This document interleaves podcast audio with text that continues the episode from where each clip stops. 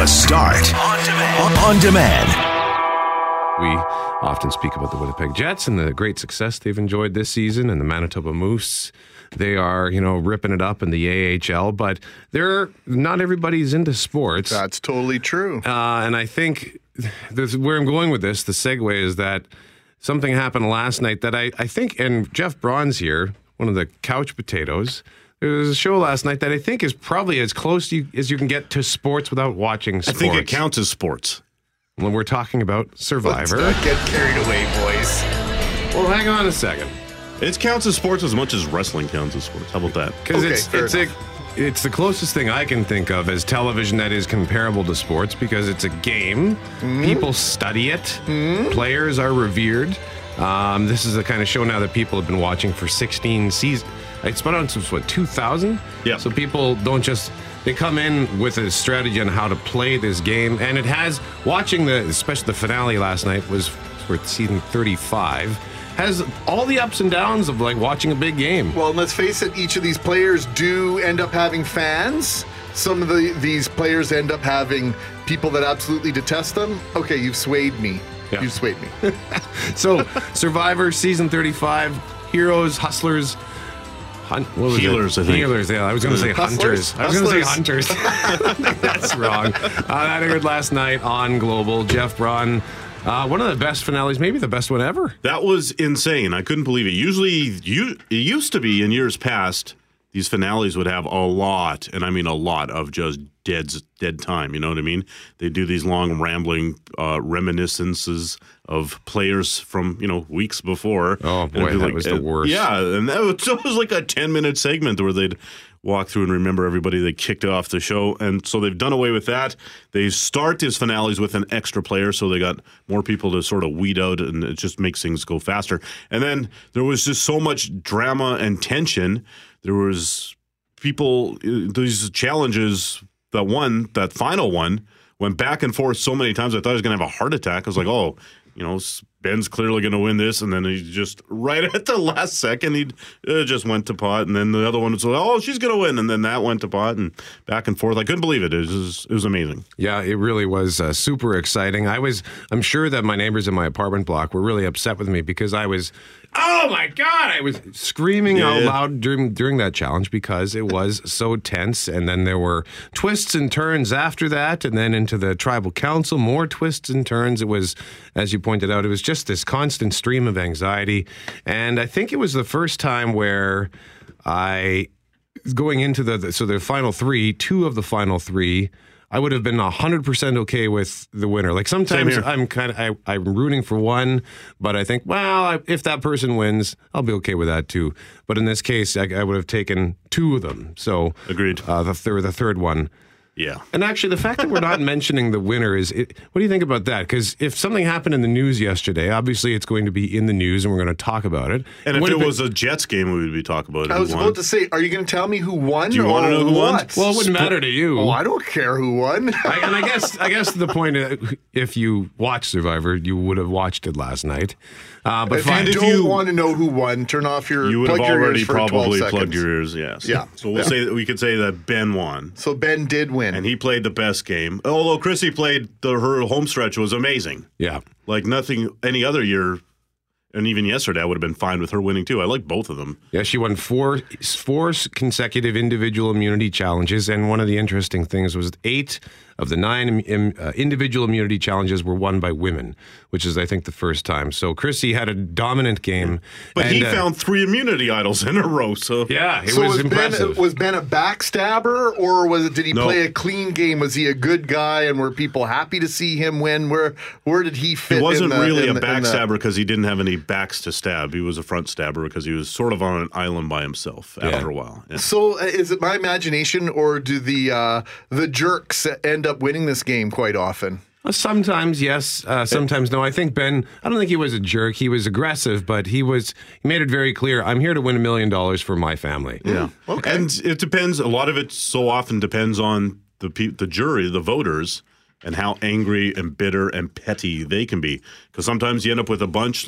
Basically, I think like yesterday that they appreciate the gameplay and they can take a little bit of the backstabbing. It's like, well, that's just part of it. But sometimes you get these self righteous people who's like, oh my God, you turned on me and I could never forgive you. You know what I mean? And they totally forget that they're on what is basically, I mean, we said it was sports, but it's really a glorified game show. Well, this guy declared his intentions from the get go, Yeah. right? So how can anybody be that Good. angry with it him? It was good. It was just, oh, it was so thrilling to watch. Yay, watch. Ben! Yay! Can- Where do I 35 get Ben jerseys? Can I get a Ben jersey? 35 seasons in, Survivor's still great on global television. Consistently a top five program in Canada with just over 2 million viewers. And it's always a top 20, top 25 performer in the United States. Looking forward to season 36. Had you ever heard of the Steve Ecklund guy before? I have not heard of him. I guess he's uh, on the show called The Edge, or the show. Yeah, the, the the variety of hosts. They they talk about surviving in the wilderness, and anyway, he, he's he's gone out and shot himself a cougar and posted pictures online. This is a big cat. Have you seen this cat? I have. Holy man. Well, this Canadian hunting show host is under fire for these photos that he's posted online, and Shadoe has a take on that. Good morning. You may have seen this on globalnews.ca, maybe Twitter or Facebook. It's all over the place. I'll warn you right now, some of the content I'm about to discuss is fairly graphic. It may disturb you. Steve Ecklund is one of the hosts of The Edge. It's a Canadian hunting show that airs on Wild TV. Posted some photos of himself on social media with a large dead cougar he'd killed on a hunting trip to northern Alberta earlier this month. The caption on the photo read Northern Alberta Lion with Big Cat Adventures. Brian and Claudette Chorney can't thank you guys enough for the eye opener into your world of houndsmen. Well, actually, there's more than one photo, there's a number of them. In this one, he's hugging the dead, bleeding cougar. In this one, he's holding the dead cougar up like a stuffed animal. He's smiling, huge in all these pictures, by the way. Here's one of him making some cougar stew. Now, this is something many people may not realize, but we mentioned a while back when we had some alleged cougar sightings on the outskirts of Winnipeg. Cougar hunting is legal in Alberta from September 1st to the end of February for Alberta residents and from December 1st to the end of February for non Alberta residents. There are a lot of cougars in Alberta. Matter of fact, a woman in Calgary's Fish Creek Provincial Park came face to face with one the other day, just out for a walk. I'm not justifying, I'm just pointing it out. Needless to say, the backlash has been massive with posts like, I hope you drop dead soon, pathetic coward, I'm not going to threaten you, I just feel sorry for you. Killing should never be an adrenaline rush unless you are a sociopath. Laureen Harper, the wife of our former prime minister, even chimed in on Twitter. She said, What a creep. Chasing a cougar with dogs until they're exhausted, then shooting a scared, cornered, and tired animal must be compensating for something. Small penis, maybe. There were some positive comments. Awesome job, Steve. Congrats on a fine cat. Will look great on the wall. Mm. Here's how Ecklund responded to all the attention on Facebook. If you can guess what post has 900 likes, 450 comments, 13 confirmed death threats, 754 swear words, and one very happy hunter, I will enter your name into the draw for a new Cougar cookbook filled with mouth-watering recipes for your next mountain lion hunt, with a couple of laughing emojis after that. No actual comment from Ecklund just yet.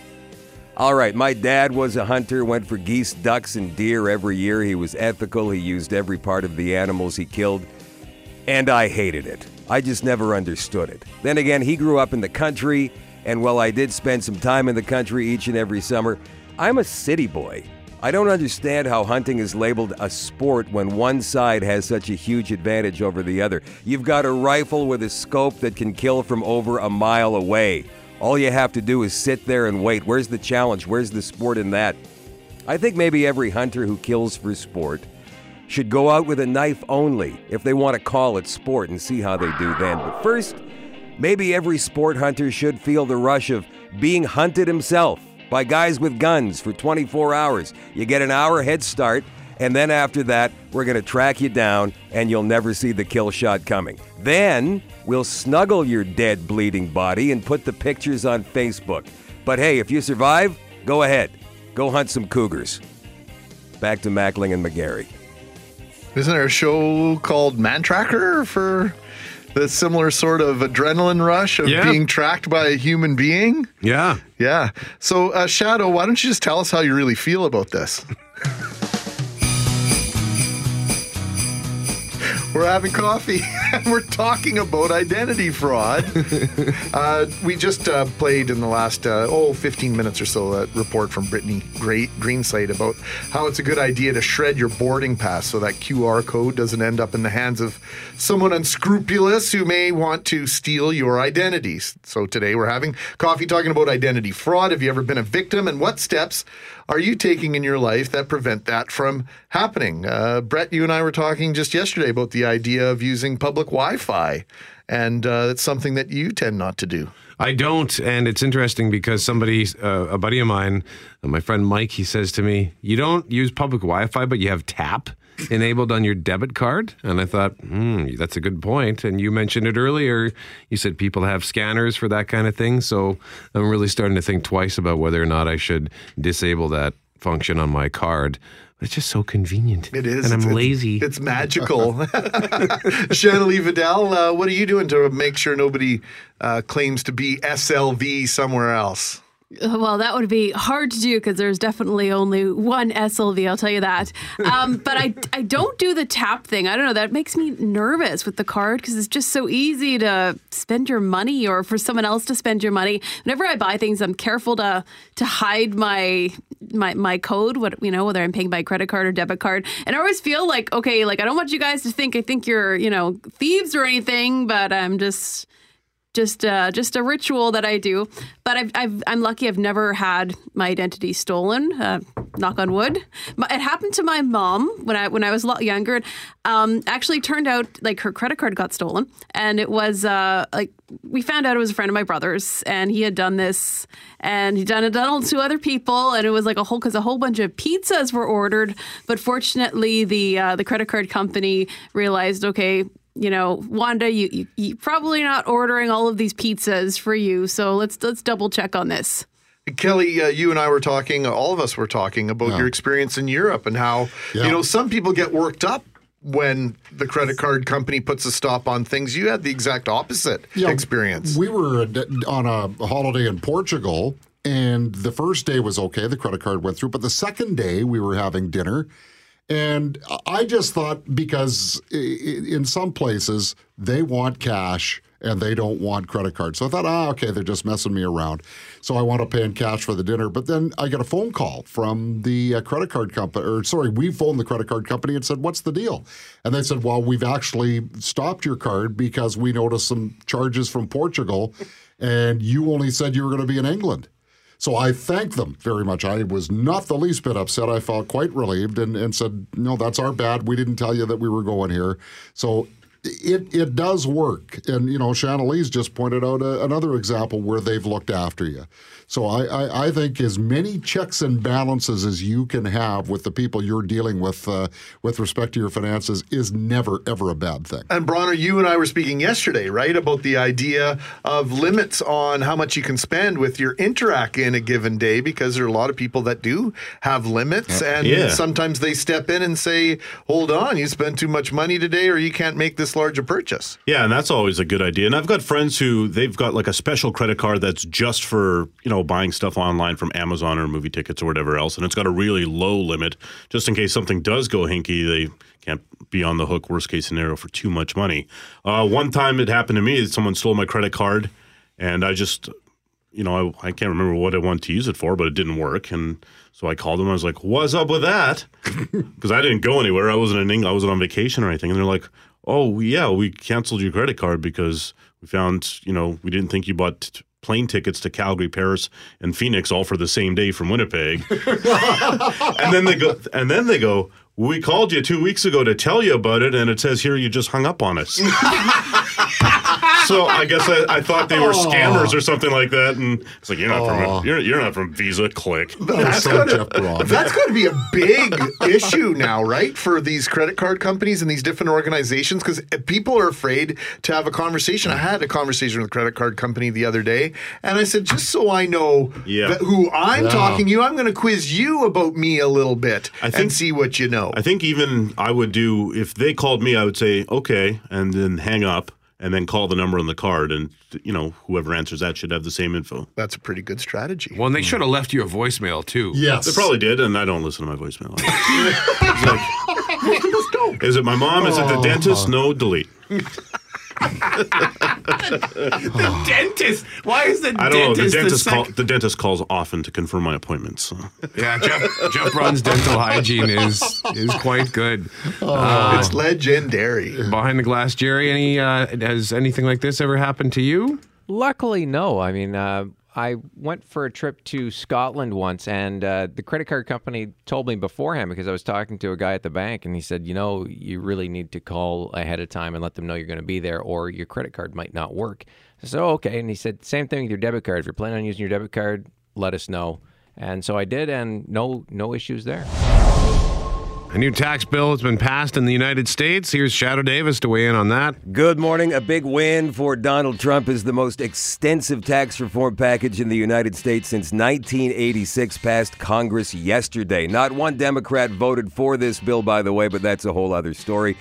The bill passed, and now it moves on to the White House for the president's signature, where it will finally become a law.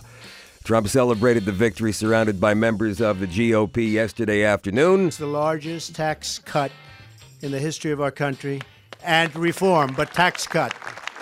Really something special. And I noticed this just came out 2 minutes ago. They handed it to me. AT&T plans to increase US capital spending 1 billion dollars and provide $1,000 special bonus to more than 200,000 US employees and that's because of what we did. So that's pretty good. Okay, great. So Americans of all income levels will get tax breaks, some more than others. But the big question is how will this affect Canada? Jack M. Mintz of the financialpost.ca says Canada's economy is about to get heavily sideswiped. I don't like the sound of that, so let's read on here. He says the U.S. bill contains a large number of provisions that'll affect the global economy, but the most important ones are the reduction in the corporate income tax rate and new limitations on the deduction of interest expense. So let's start with the corporate tax rate. The current rate is 39.1%. That's among the highest in the world. This new rate will bring it down to 26% compared to Europe's 26.1% and Canada's 26.7%. Tax rates on new investments in manufacturing and services currently 34.6%. This new rate will bring it down to 18.8% compared to Europe's 22.5% and Canada's 21.2%. Mintz says this means the U.S. economy, which could grow a full percentage point when this takes effect, will create more demand for imported goods and services, but they're also turning themselves into a more powerful magnet for corporate investment that might have gone elsewhere, like here. Canada's competitive position is about to get rocked, he says, making it harder for Canadian governments to push costs onto businesses through higher levies and regulations. Federal and provincial authorities will need to change course because if politicians sit on their hands, the private sector won't. Canadians will see investment, jobs, and profits flowing to the United States. So even though the U.S. rates will only be a few percentage points lower than Canadian rates with this new bill, think about 2% of a billion dollar business. So, what about that? What about a Canadian company moving to the United States to save millions in taxes and taking their jobs with them? According to a global news report from last week, Economic Development Canada did a survey of 1,002 Canadian firms, and 26% of them indicated they are moving or considering moving part of their operations to the U.S. in response to the elevated uncertainty regarding these NAFTA negotiations. I'd imagine if this same survey was done again early in the new year, that 26% number would be considerably higher with this new tax law in the state. So, will the Liberal government rethink their business tax strategy? I truly doubt it, but it'll be something to watch for in the coming months. Back to Mackling and McGarry. Thank you very much, Shadoe Davis. I was born in a small town and I live in a small town. It is time now for the Small Town Salute brought to you by South Beach Casino and Resort, where service sets them apart. We're going to head a little bit west of Dauphin out to one of our favorite winter destinations out in Asessippi Provincial Park. And we're joined now by Hannah Holt, who's marketing and event manager for Asessippi Ski Resort. Good morning, Hannah. Good morning. Thanks for taking some time with us. How cold is it at the mountain today? Um, I think she's a wee bit chilly outside. Um, I haven't actually been outside just yet, but um, I know I'll definitely be wearing a very big winter jacket today. That's an outstanding weather report. Thank you, Hannah. You're hired. hey, uh, you know, we were at Holiday Mountain uh, last week uh, in this time slot. We thought we'd uh, take a little bit of a, a, trip a little further north, a little further west uh, to Asessippi. So give us a little bit of a geography lesson. Where are you, Hannah? um, so we are just north of the Highway 16, um, closer to the border of Sask. Um, probably about a four-hour drive from Winnipeg. Um, very, still pretty close considering um, ski areas are very few and far between in Manitoba. Um, so yeah, we're closer to the border. Um, just you go along the Highway 16 and then you turn north onto the Highway 83 and follow the signs, and then you're at Asessippi. So, as far as the skiing is concerned, because I mean, hey, we're, it's Manitoba, it's the prairies, you know, the, the big mountains don't jump top top of mind, but there are some great places to ski. So, how many uh, hills do you have there, or how many runs? Uh, we have 26 runs. We have a four lane tubing park, and we have a bunny hill with a 450 foot magic carpet. 26 runs? I that sounds Yeah. I, I I need to get out there. And what's Uh, a, yeah, you do. Hannah? What's a magic carpet? Uh, so the magic carpet is it's like a surface lift.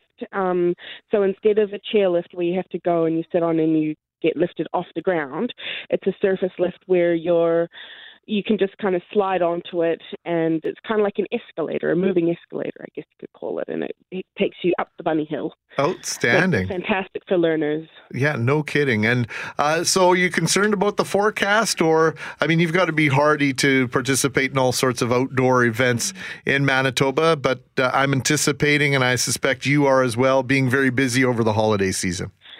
Yeah, um, the forecast is a little bit of a concern, but you know, you just have to rug up warm and make sure you dress accordingly. Don't come out skiing in your jeans. Um, put on your winter clothes, and you can still enjoy it. Like it's better than moping around inside. uh, we definitely hope it's going to be busy this Christmas break, and I hope that this extreme cold weather is just going to pass quickly, so that people can actually enjoy their break.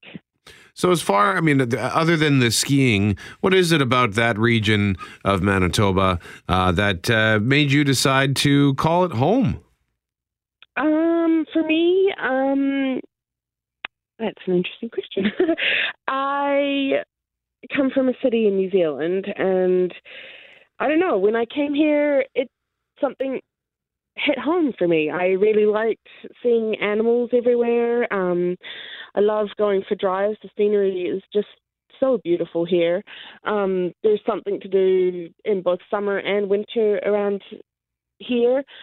We've got the beautiful Inglis elevators, which I just think are just fantastic. Um, I love the snow. I absolutely love the snow. Coming from where I'm from, they don't you don't really get snow like this in Wellington, New Zealand, and I just think it's absolutely fascinating. Well, of course, there's Duck Mountain. Provincial Park, and you're in Asessippi uh, Provincial Park. All right. yeah, Ducks are doing really well. Yep, Ducks is just north of here. Right. Um, they have really appreciated the big dump of snow um, that we've been getting. Fantastic. Well, it's a beautiful part of the province if you've never made it out. Russell is a community that's got uh, lots to offer, lots of uh, all the essential right. essential services for sure. So, uh, how can people uh, get in touch with you, Hannah? Um, so to get in touch with Asessippi, um, the best place is on our website, which is just asessippi.com. There's also our social media accounts, which is uh, Facebook is uh, Asessippi Resort, and Instagram, which is just at Asessippi. Both places we try and keep updated very regularly. The website has our daily snow conditions, which is updated every single day. Um, so that's probably the best place. Um, and then, yeah, follow us on social media to keep up to date with all the fun stuff that we've got going on. Well, yeah, I'm just looking at some of the pictures online at uh, another website, Asessippi uh, parklandtourism.com, and there is Yeah. uh, just a lovely picture of the, the the Inglis grain elevators that you talked about. So it really Yeah, does look like a. stunning. I I've been trying to to explore southern Manitoba through golf over the recent years. I have not made it out to to your part of the the province yet, so I'm hoping Oh, to there's at some point. golf courses around here. Okay, There's well, some fantastic golf courses here. I'm sure there are. Thank you so much, Hannah Holt, for uh, joining us this morning to tell us about Asessippi. Wonderful. Hannah Holt is marketing and event manager for Asessippi Ski Resort. As you heard, if you're looking for somewhere to ski, 26 runs over there. That's pretty cool. I, I've only been skiing twice, but I love it, and I should try it again. Yes, you should try it again. It is uh, one of the best sports around, and uh, snowboarding uh, to all the snowboarders out there is uh, excellent out there as well. So here we go. A 384 page report was released yesterday by the province's Wait Times Reduction Task Force. One of the key findings has to do with developing more proactive mental health care services in order to cause less strain on emergency rooms. I'm Greg Mackling. He's Brett McGarry. It's the Shadoe Davis Show. And we're joined now to talk about mental health support uh, by our friend Adam Milne from the Mood Disorders of Manitoba. And uh, Adam, this report is 384 pages, as mentioned, 11 of which are dedicated to mental health, one page and, well, almost two full pages of key recommendations. One of the key recommendations, in fact, it's the first one, involves something you, Brett, and I have been discussing on the air for going on a year and a half now, and that has to do with peer support. So, how heartened are you to know that one of the key recommendations is something that you've been advocating for uh, at Mood Disorders of Manitoba? And for the uninitiated, what is peer support? Peer support is the inclusion of people who have lived through um, mental health issues, mental health diagnosis, and are able to now contribute to other people's recovery by giving their experience, someone who understands to talk to, and resources and coping skills so that they can help get through what they're dealing with. Uh, that's what peer support is. Uh, how heartened I am that it was the you know one of the number one recommendations for what they want to do. I think that it exemplifies that what we've been doing since 1983, but at the same time, I think it shows that the province is willing to look at every avenue to get people the help that they need, and that peer support, which in some parts of its history was not necessarily well regarded, is now being looked at as that people are smart and compassionate and caring and can really help each other. And I think that's that's the message that they've been delivering. Well, and I'm just looking at uh, the at one of the uh, the excerpts of this report. Uh, it's the 7.3 mental health part of this uh, report, and it says in consultations, many staff noted that despite their low overall percentage of total visits, a single very ill mental health patient can quote paralyze the emergency department when the emergency physician is stuck on the phone trying to find a psychiatrist who will provide a consultation or hospital admission while interacting with the patient and family members. So when you see it put into this kind of like, you know, this sort of stark clinical contrast, um, it, it, it, it just shows how serious uh, this issue is. I think it's very serious. I think that when you're dealing with primarily medical issues, let's talk a heart attack or a broken leg, there is a strict process that people go through to diagnose, determine, and treat that process. Very effective. They do a good job about it because mental health has so many variables involved. Two people with depression can present very differently based on how they are that day. The same person on different days could have different how they present. It really does take um, more time to settle that in, and the services are not as easily available. And so, that doctor who's spending that time on the phone and also trying to deal with the patient and the family, if they had a person who could talk to the patient and the family in terms that they understand and in a way that that's showing that, okay, I've been here, I know where you've been, this is what you can expect, this is what they're doing, can really relieve the pressure on the nurses and the doctors to actually find the next set of, of medical procedures for them while the family and the person who needs the help is getting the support they need to kind of wait that process out. And uh, the waiting process and waiting for the appropriate help, uh, whether you're at an emergency room or in the community, is a lengthy one. There's an acknowledgement in here that I think is a good news part of this long wait, and and uh, hopefully you'll see it this way, or you can correct me if I'm wrong, Adam. But the fact that all this advocacy that's being done in the public now over the last decade or so is creating an, an air for people to feel comfortable to come forward with their issues. They're not everyone, but more people than ever are coming forward with mental health issues. But that has a flip side. The double edged sword is more people are coming forward, but there aren't, the resources aren't keeping pace to the number of people who are coming forward. And if we don't address this as a society, as a community, as a uh, medical system, this is going to, mental health is going to continue to clog the works and to, to be an issue in terms of moving people quickly through the system and getting them out of the ER. I agree. Uh, I mean, the leading point of that, more people are willing to come and talk about uh, their mental str- health struggles and the illnesses they're dealing with. I mean, it, it's a lot bigger now than it was 10 years ago, five years ago. Uh, our numbers show it, the hospital numbers show it, everyone's numbers show that this is the, the biggest rising health concern, at least in, you know, in Canada. Uh, but the reality here is that the services haven't grown to match.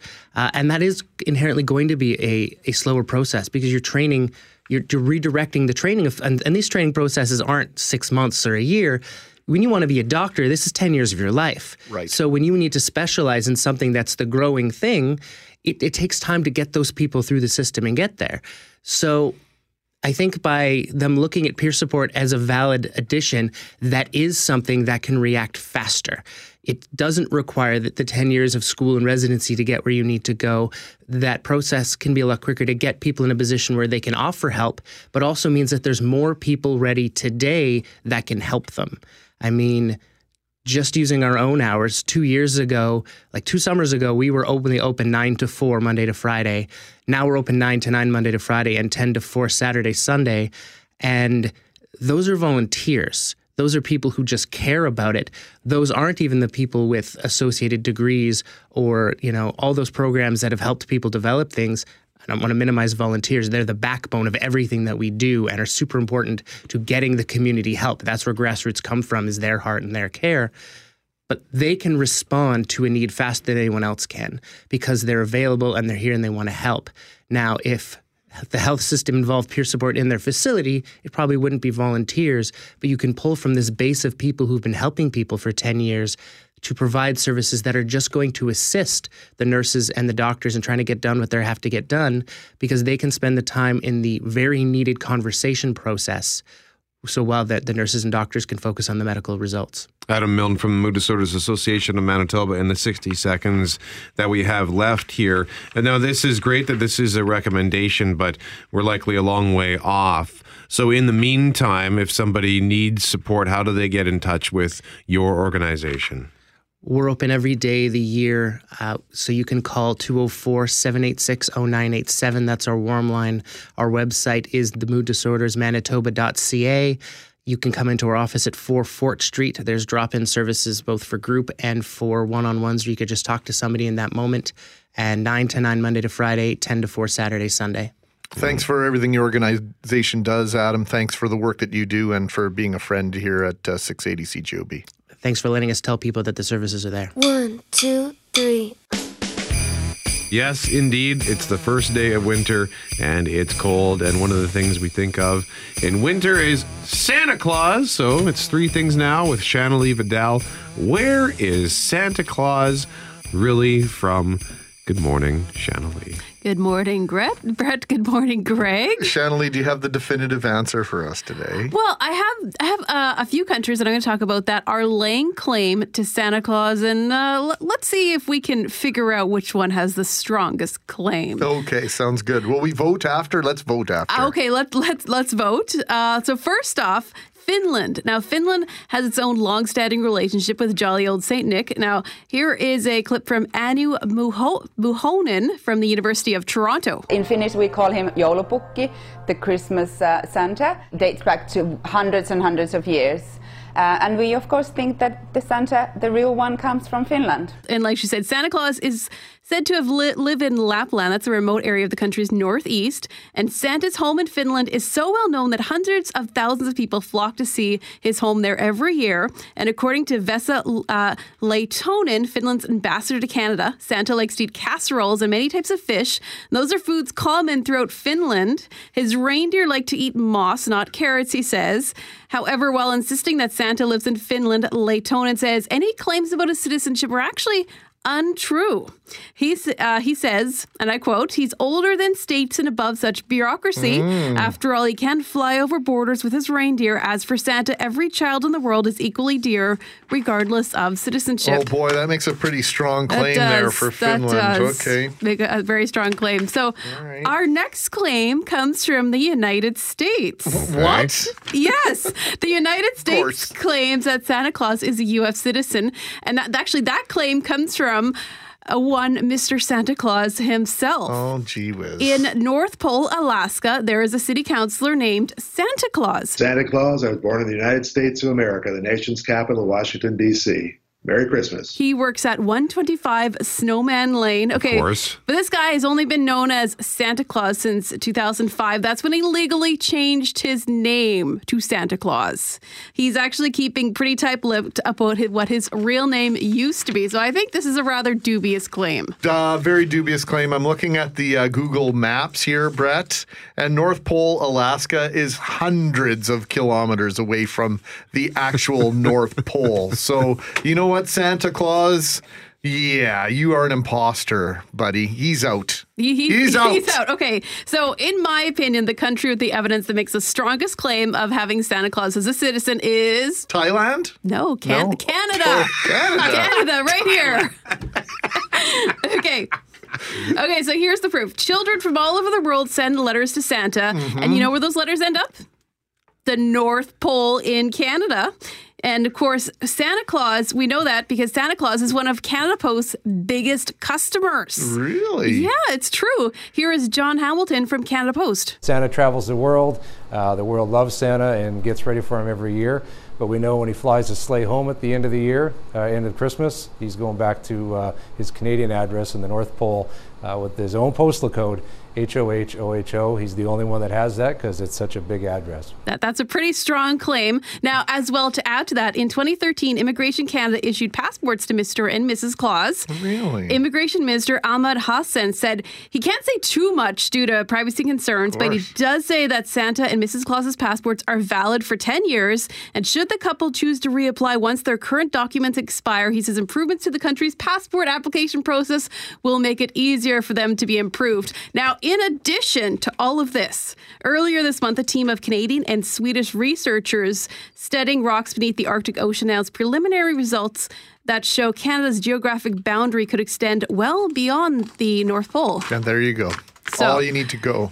All you need to know. Well done, Shannah Lee. Uh, Finland, nice try. Nice try. Nice try, I like Finland. their attitude, though. I like the diplomatic approach and the lack of borders thing. But see, when you're ambiguous like this, you know, yes, you're kinder, but you're not winning any competitions that way. No, Sorry. I think I think we've got this one. It's Santa Claus is Canadian. Slam dunk, baby. Shannah Lee Vidal. Three things with Shannah Lee Vidal heard every day on the Shadoe Davis Show at 8.07 on 680 CJOB. Uh, Shannah Lee, by the way, you know what? I Sorry. Thank you, by the way. She brought us in all little, little gifts today, and they're all really nice. So thank you. Little nice tree ornaments. You're welcome. No, don't think that I have a heart or anything like that. that, that. That may have been done. That may have been left by my uh, my twin, the the good one. And sure. And uh, where do these uh, ornaments come from? You said, was it, uh, oh, you, what was the term you used? Oh, they're fair trade. They're fair trade. Actually, I did not make them. I bought them at a store called Ten Thousand Villages. Oh, yes. Yeah, and it's just uh, you can find it off Pembina. I believe there's one in Henderson, and so a lot of their items are, are fair trade, made by maybe people in different countries, um, like I- India and Bangladesh, and it's all fair trade items and really, really neat, unique stuff you'll find in there. One of our loyal listeners, Danny, says uh, American Santa, poser. Nope. He's not that Santa.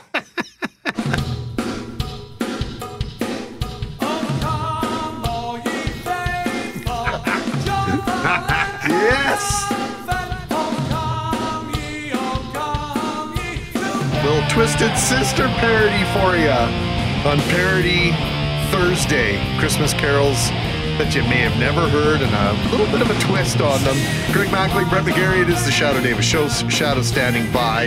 And uh, we did give away a pair of tickets to see Cavalia Odysseo make an incredible Christmas gift for someone. Uh, Jerry, would you like to reiterate the question and uh, share with us also who won these incredible tickets, this amazing prize? Absolutely. The question was in the Australian Christmas song, how many white boomers are pulling Santa Claus? How many white boomers are pulling Santa Claus? and how many calls did you have to take at 780-6868? Surprisingly, I took six calls. Ironic that. And th- th- why is that ironic? Because there were six white boomers. Six white boomers, snow white boomers, racing Santa Claus through the blazing sun. Six white boomers. Can you name them though, Jerry? Uh, white one, white two, white three. Scott, one of our loyal listeners, texted in. He goes, Six boomers named Jackaroo, Curly, Bluey, Two Up, Desert Head, and Snow. And I still couldn't get through. Oh, so sorry, Scott. Next But time. Rick Gerard did get through and he had the answer. Congratulations, Rick Gerard, going to see Cavalia Odysseo next year under the white big top at Sterling Lyon and Kenaston. It's a show that is on uh, from mid May until early June, and we have one more pair of tickets to give away tomorrow. And still to come this morning on the Shadoe Davis Show, we have another four pack for the Winnipeg renovation show happening next month at the Convention Center. This has been a big story this week, Brett. The American government, uh, comes to light, has been spending $22 million, and I think it's a year, on this uh, UFO program. And the former head of the program came out and said, Yeah, we may not be alone. Shadoe Davis has more. Good morning. I realize this story is a couple of days old, but it boggles my mind on one level, which I'll get to at the end of the piece here. First thing, the Pentagon has officially confirmed there once was a $22 million government program to collect and analyze anomalous aerospace threats, which is pretty much government speak for UFOs. It was officially called the Advanced Aviation Threat Identification Program, and it operated from 2007 to 2012. The program has generated a currently publicly unissued 490 page report that documents alleged worldwide UFO sightings over several decades and was headed by an official in U.S. military intelligence named Luis Elizondo, who resigned from an office in the Pentagon less than two months ago to protest government secrecy and opposition to the investigation. The Washington Post reported last week that Elizondo was responsible for the public release of footage taken by U.S. fighter jets that shows aerial objects maneuvering in inexplicable ways. If you haven't seen it, just Google it. It's really kind of mind blowing. Not necessarily the actual footage, but the pilot's reaction to it. We're talking about highly trained and experienced fighter pilots who are completely baffled by what they're seeing. Listen. You know, control, bro. There's a whole fleet of them. Look on the ASA. Oh my gosh. They're all going against the wind. The wind's 120 knots from the west. Look at that thing, dude. Well, if there's like... Look at that thing. It's rotating. All right, nothing we haven't seen or heard before, right? I mean, what I can say in looking at this video, the aircraft doesn't appear to have wings or a wingspan that could manipulate the size of the craft, never mind rotating in 120 knot winds. Okay, here's the former head of the UFO program, Luis Elizondo, who was on CNN the other day. They will tell you unequivocally that through the observation, scientific methodologies that were applied to, to look at this phenomena, that these aircraft, we'll call them aircraft, are displaying characteristics that are not currently within the U.S. inventory nor in any foreign inventory that, that we are aware of. My personal belief is that uh, there is very compelling evidence that we, uh, we may not be alone. Whatever he points out he doesn't speak for the government because he's no longer with them, but he's not a silhouette on camera. He's using his real name. His voice has not been altered in any way. He was the head of this program for five years and again just resigned in October. This is very fresh. He says this aircraft is not part of the U.S. inventory or any other country's inventory that they know of. And let's face facts, it's their job to know this stuff. He also mentions the aircraft seems to defy the laws of aerodynamics. So technically, the government hasn't admitted the existence of UFOs, just that they funded a program. But here's the part that baffles me. This was a worldwide story this week, covered everywhere. And what was our reaction to it? Meh. Bottom of the page, fluff piece, no big, just another crackpot. Whatever, man, I gotta go to the mall. And this may be the point in history where UFOs have finally been confirmed, and we don't care. Seriously, what's it gonna take? An alien autopsy? If what you are about to see is real, it's the most startling film footage in history. Although we remain skeptical, some experts believe this is authentic footage of an alien life form. This appears to be an actual autopsy. Wait, never mind. Never, never mind. Back to Mackling and McGarry. I think the plain and simple fact is, Brett, that most of us thought this was an actuality in the first place. Yeah. To So- learn that the, the, the U.S. government was involved in UFO research or monitoring. There have been conspiracy theories that the U.S. government has been involved in this for decades. So to finally get some confirmation that they're at the very least paying attention, that's not a surprise. In related news, the National Hockey League announced that Wayne Gretzky is the greatest hockey player of all time. and the world came to a standstill.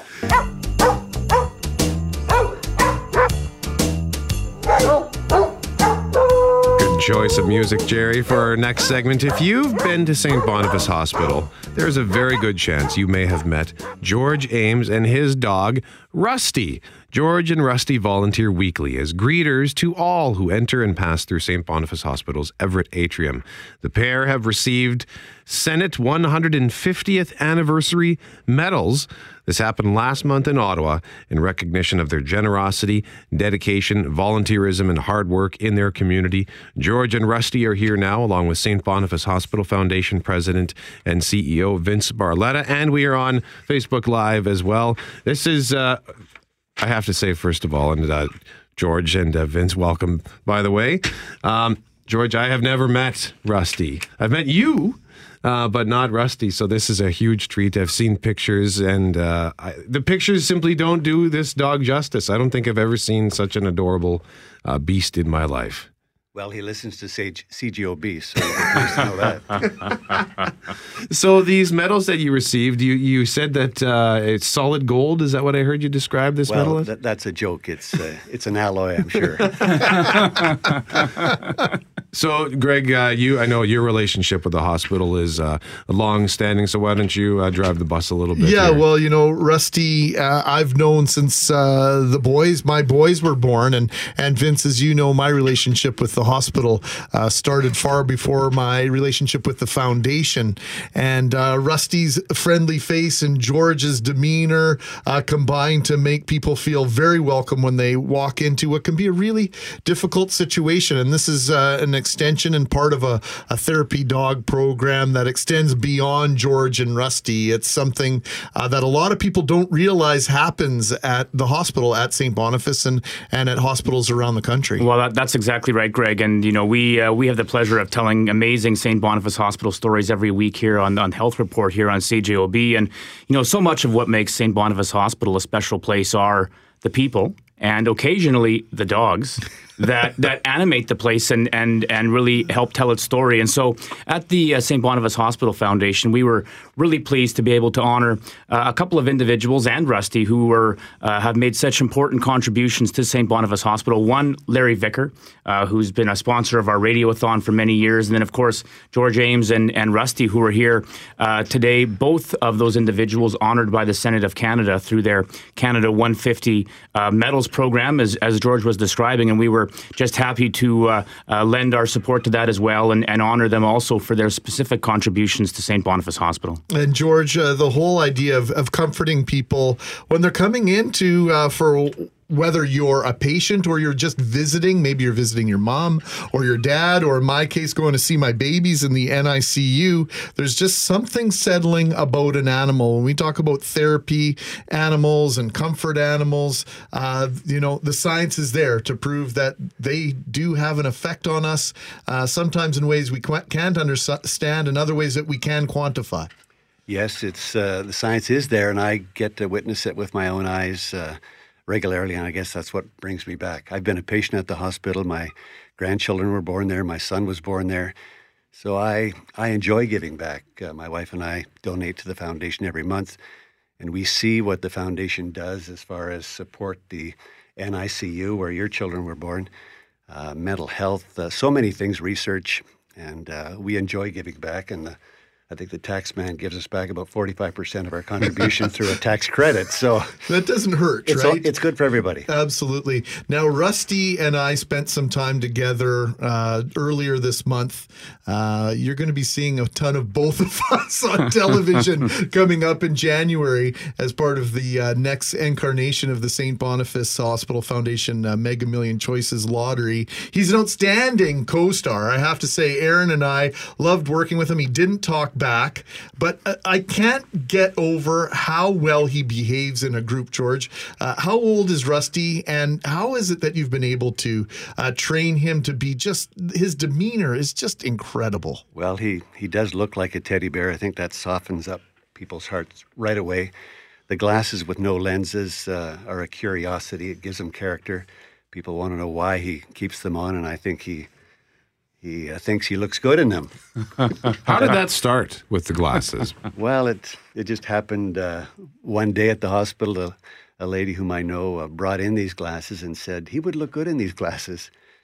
So we put them on, and he left them on. He didn't shake them off. So What kind of dog is he, by the way? he is a mix. Um, I call him a teddy bear mix. He uh, has a he has a gift. He has a face that is friendly. He has a demeanor that is. You want to hug him, I guess, and, and he's just got a look that people are drawn to, and and people in a hospital, as uh, someone was saying, can be stressed out. Uh, they're worried about their family, th- themselves, and people bring down their their elderly mom and dad from the fifth or seventh floor come, to come down and see Rusty, and and the smiles uh, as they give him a little biscuit and get a handshake, um, it, it melts your heart. Yeah, well, I, I mean, I, I, I don't think I've ever quite seen a dog who looks like Rusty. He's, uh, I want to say, uh, about a mid-size dog, uh, fluffy brown fur, uh, big floppy ears, and yeah, he just looks so gentle and calm.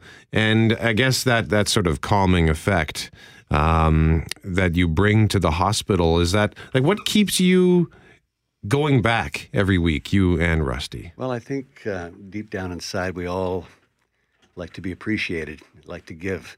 And I think that's my mother talking to me. And, and she taught me years ago that you feel good when you give. And uh, Rusty gives, and I enjoy watching him give.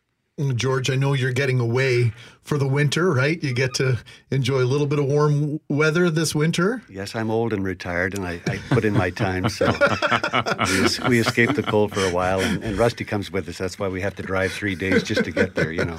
But Vincent, this is this is uh, just one of those examples of of holistic care in my mind, right? It's not a clinical the way we used to think of hospital care in the past. This is Rusty's a prime example of that holistic care and and how uh, our hearts can help heal the rest of our bodies. Well, you know, uh, healing is a is a complex and and and wonderful process, and you know, part of part of that healing process is the care you get from the professional medical staff and the equipment and the tests and the procedures. But another part of it is that thankfulness and that compassion and that giving back that is that we see again and again at, at St. Boniface Hospital. And again, you know, those those stories are in many cases very emotional stories, very personal stories uh, involving families and others. And you know, but just to see people like like George and and Rusty and so many others, but particularly when you see uh, Rusty in the in the Everett atrium, and you you walk by and you see the smiles on people's faces, young and old. It's it's just absolutely incredible.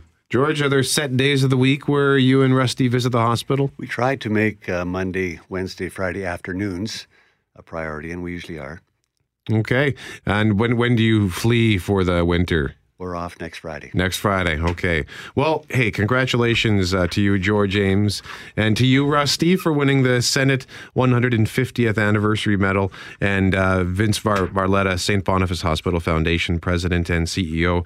Thank you for joining us and for continuing to foster these kinds of relationships that allow for a better experience for those who come through the doors to seek care at your facility. Thanks so much. Macho man, macho man, macho man. Yeah. Five. Yeah, yeah, yeah, yeah, yeah, yeah, yeah. Yeah, it's the Macho Man. Oh my man, macho man, Can- macho man. Oh. Yeah. Seven. Can you yeah, dig yeah, it? Yeah, yeah, yeah, yeah. Oh, yeah. Brett McGarry with Greg Mackling. What perfect selection of music for this moment here because we are in fact going to talk about wrestling as we head in to the Christmas weekend. And I want to play a clip for you here explaining what happened. Illustration always better than explanation. This is from earlier this week. WWE Stephanie McMahon.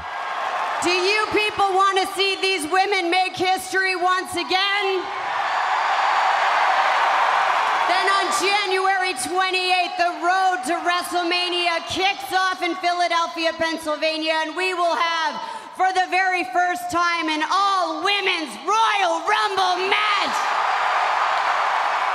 Now, I will uh, add a disclaimer. I am a wrestling fan. I don't pay a whole lot of attention anymore, but once upon a time I was a massive fan, and I, in fact, won a contest to go see WrestleMania X7 in Houston, courtesy of our friends down the hall at Power 97. You couldn't win that today. No, no, this was before I worked uh, for this company, but I love wrestling. And the women's division, one of my buddies, Mike uh, Burkus, is still huge into this, uh, into wrestling. And he says the women's division is as deep, is as good as it's ever been. He's Really? really excited about this. So, to talk about this, we're going to bring in national online journalist for smart living and entertainment with Global News, Katie Scott. The headline WWE Stephanie McMahon announces first ever women's Royal Rumble match. You can read it at globalnews.ca. Katie, good morning to you. Good morning. Where have we joined you, first of all? Where are you? I'm in Toronto right now. are you a wrestling fan, Katie? I have to admit, I don't usually watch wrestling, but I watch the show Total Divas on E, and it's like the reality show for the female league. And what do you think of that show? I love it. I think it's so good because it shows you the behind the scenes and the life that these girls, these women live. And I think it's really interesting. You know, a lot of spotlight on the Bella twins and John Cena, too. So it's really good to watch.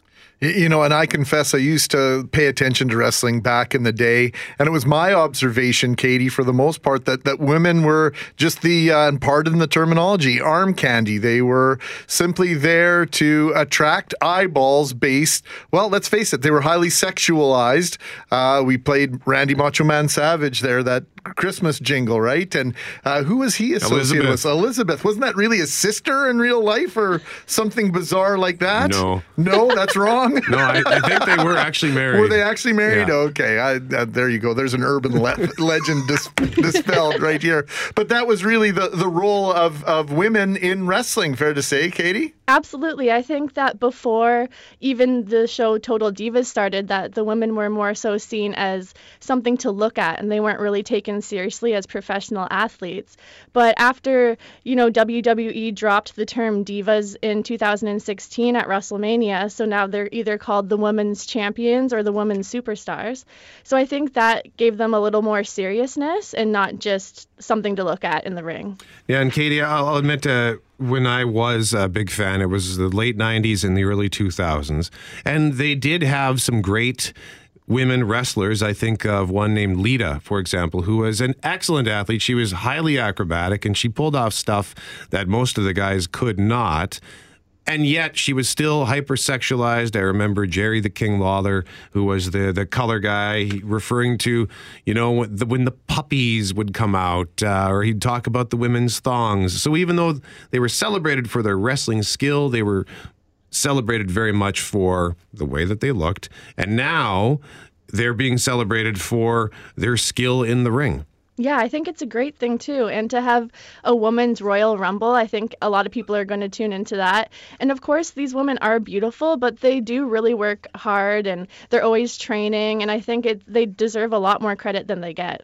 And also, I think what's interesting is in this, you know, this time where everybody's sort of senses are heightened regarding harassment and all these allegations that are coming out and you know the treatment of women in general along comes an organization that a lot of people kind of look down upon. I think thumb their nose at it. Oh wrestling? Wrestling is dumb. Yeah. uh, here comes the wwe and says we're going to give our women a spot uh, a sort of a uh, the spotlight they deserve Yeah, absolutely. And a lot of these wrestlers took to Twitter to say how happy they are to be a part of history in the WWE, and they're just so happy that they can keep making more movements for women in this league. And I think it's great. A lot of them were really emotional and they were brought to tears. So I think it's going to be something that everyone's going to watch. Most people, even if they don't watch wrestling, I'm sure they'll catch a clip online. Now, some people may not realize we referenced uh, Miss Elizabeth. Uh, she passed away back in 2003. And so, uh, another thing I didn't know. So, being on the periphery of this sport, I look at this in the bigger picture, uh, Katie, as we have this discussion. I'm thinking about Jesse Graff. Who dominates on American uh, Ninja Warrior? Uh, Ronda Rousey, who uh, was the preeminent uh, force in MMA for at least a couple of years. In fact, won the ESPN award as the outstanding combat uh, combat athlete uh, over Floyd uh, Mayweather about three years ago. And what Serena Williams has managed to do on the tennis court, so dominant. Uh, this really is a one more one more demarcation point in terms of uh, females and their ability to compete on the large stage uh, in terms of athletics. Yeah, absolutely. And I think even Serena Williams, she has her own Nike building now too. It's just a lot of momentum right now for females in sports. All right katie scott thank you so much for joining us from toronto today on 680 cjob Thank you. Katie Scott is national online journalist, smart living and entertainment for Global News. You can read the headline, read the story at globalnews.ca. WWE's Stephanie McMahon announces first ever women's Royal Rumble match. And just to give you some context uh, about the Royal Rumble, and I'll try to explain this as best as I can, it's sort of like a battle royale, but they don't all begin in the ring. It's 30 guys, Jerry, 30 guys, but they they are introduced one at a time. So it's two guys in the ring, or is it start at two? I can't. Starts at two, Okay. yeah, and then uh, every so often, I think every two minutes or every five minutes, whatever it is, they call in another one. Yeah, so uh, you could have potentially up to 30 people in the ring.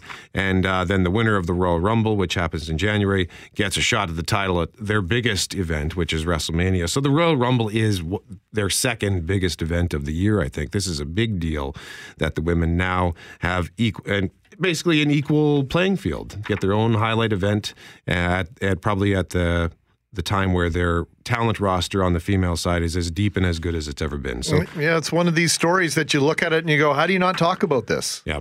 You know, it's uh, symbolic not only in the wrestling and entertainment world, but it's symbolic uh, in terms of our society as a whole. And uh, uh, wow, I'm going to give a thumbs up to the WWE for how they're treating women. And that's not anything I would have imagined even five or six years ago. Yeah, what I re- really well said. I, I, I admit that I, when they used Jerry Lawler used to talk about puppies and stuff when I was 20, 21, I got excited about that. And uh, but I did. I will say, I Lita, for example, she was a great wrestler, and I enjoyed watching her wrestle, not just because I thought she was hot. Oh, yeah. We've been talking about the different holidays being celebrated in December the last few weeks, including Hanukkah. Yesterday we learned about Yule.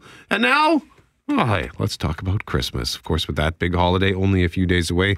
And we are joined by a familiar voice to listeners of 680 CJOB. It's the rock and roll preacher, Dr. Greg Glatz, joins us from Calgary. Greg, how are you, man? I'm doing great. Great to be on the air with you guys. What kind of car are you driving these days? You always had a hot rod. Yeah, I I did sell the Camaro before I moved to Calgary, and I'm I'm driving a GMC Terrain with all-wheel drive, which in mountain country is the perfect vehicle. But you know, the the vehicle I ride every day is my bike.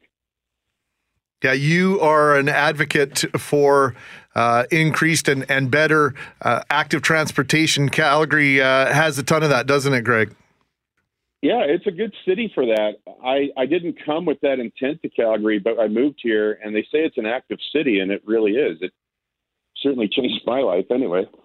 Minus 21 in Winnipeg right now, uh, depending on what weather app you're looking at. We're calling it minus 18 outside CJOB, about minus 8 in Calgary. You guys were uh, downright balmy for about 10 days out there, double digit highs. I think I saw 16 degrees in the first week of December. Do you, do you miss winter, Greg?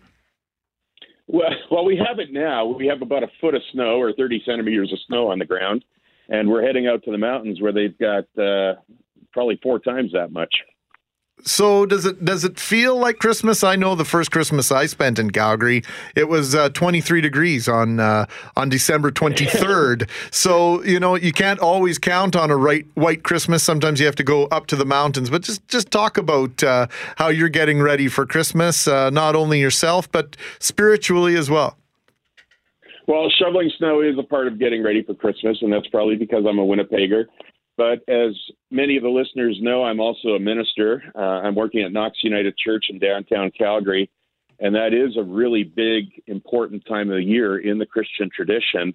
It's uh, Christmas Day is when we celebrate the birth of Christ, and Christmas Eve tends to be kind of that watch night kind of service where we anticipate uh, the birth of Jesus in Bethlehem. And it's amazing that 2,000 years later, that's still, uh, despite the way our society has changed, it's still a really important night for people.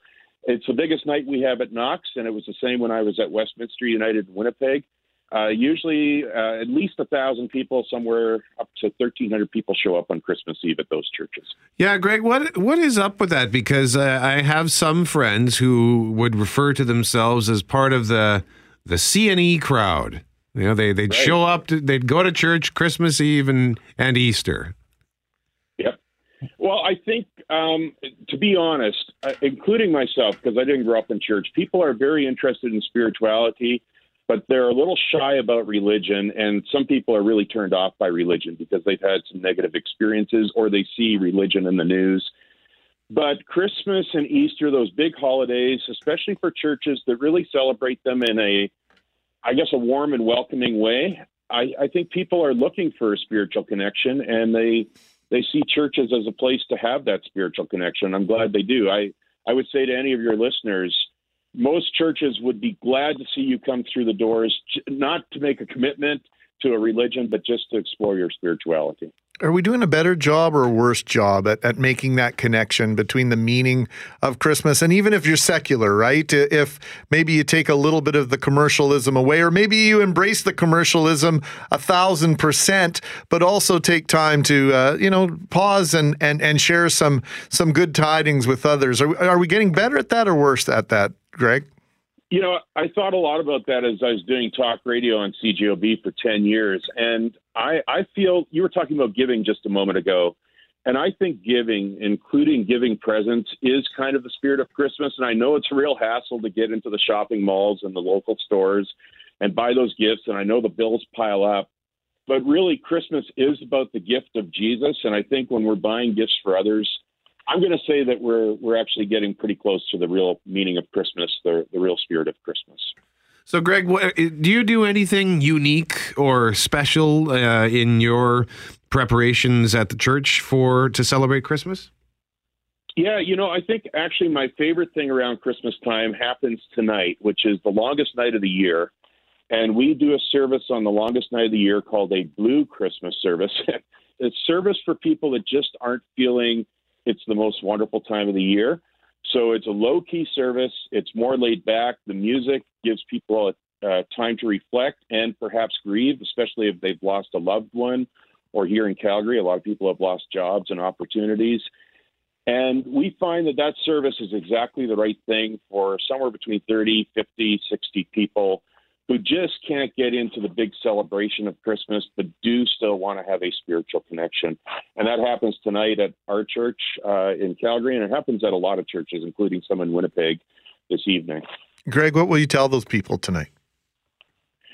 Uh, we give them uh, permission to acknowledge loss and grief. And we say that God came into a world in which there was already loss and grief. God is not trying to get people to forget about that or to ignore it or to pretend it didn't happen. And I think that permission is what people are really looking for. That it's okay not to be happy, not to be in the in the in the so-called Christmas spirit this time of year. It's okay to be sad. It's okay to be dealing with the loss. I think just giving people permission is the best thing we can do, and, and people seem to respond to that very well. Now, Greg, I called you the rock and roll preacher uh, to start the segment. Are you still active in playing music? Yeah, I am. I'm not as active as I was in Winnipeg. I am playing tonight, and I'll be playing at both services on Christmas Eve at Knox. But uh, I, I will say, I think, hopefully nobody from Calgary is listening. I think the Winnipeg music scene's a little bit hotter, and it's a little bit more fun to play in. But the Calgary music scene is catching up. Yeah, they already know that in Calgary, though, Greg. It's okay. they, they know that they're behind Winnipeg on several things. Hey, and before I let you go, just this popped into my mind, just this whole d- idea that that Christmas is being taken away from those that celebrate it in our country. Uh, I don't think that's uh, true at all. Uh, what's your take on that? Yeah, I've never really got that whole war on Christmas thing. I feel that we live in a society that makes room for Christmas, and yes, as you've been as you've been doing on your show, it makes room for other holidays as well. I like that. I don't feel anybody's trying to take away what's meaningful to me, and I actually like hearing about what's meaningful to other people. I think that makes for a more robust and more interesting society to live in. So kudos to you guys for acknowledging all the holidays of this time of year. All right, the Reverend Dr. Greg Glatz joining us from Calgary. Thank you so much. Good to hear from you again, man. It's been a long time. Yeah, likewise. Love your show, guys, and thanks for having me on. Thanks, Craig. Merry Christmas. The Start on Demand is available on Apple Podcasts, Google Podcasts, and anywhere you find your favorite podcasts.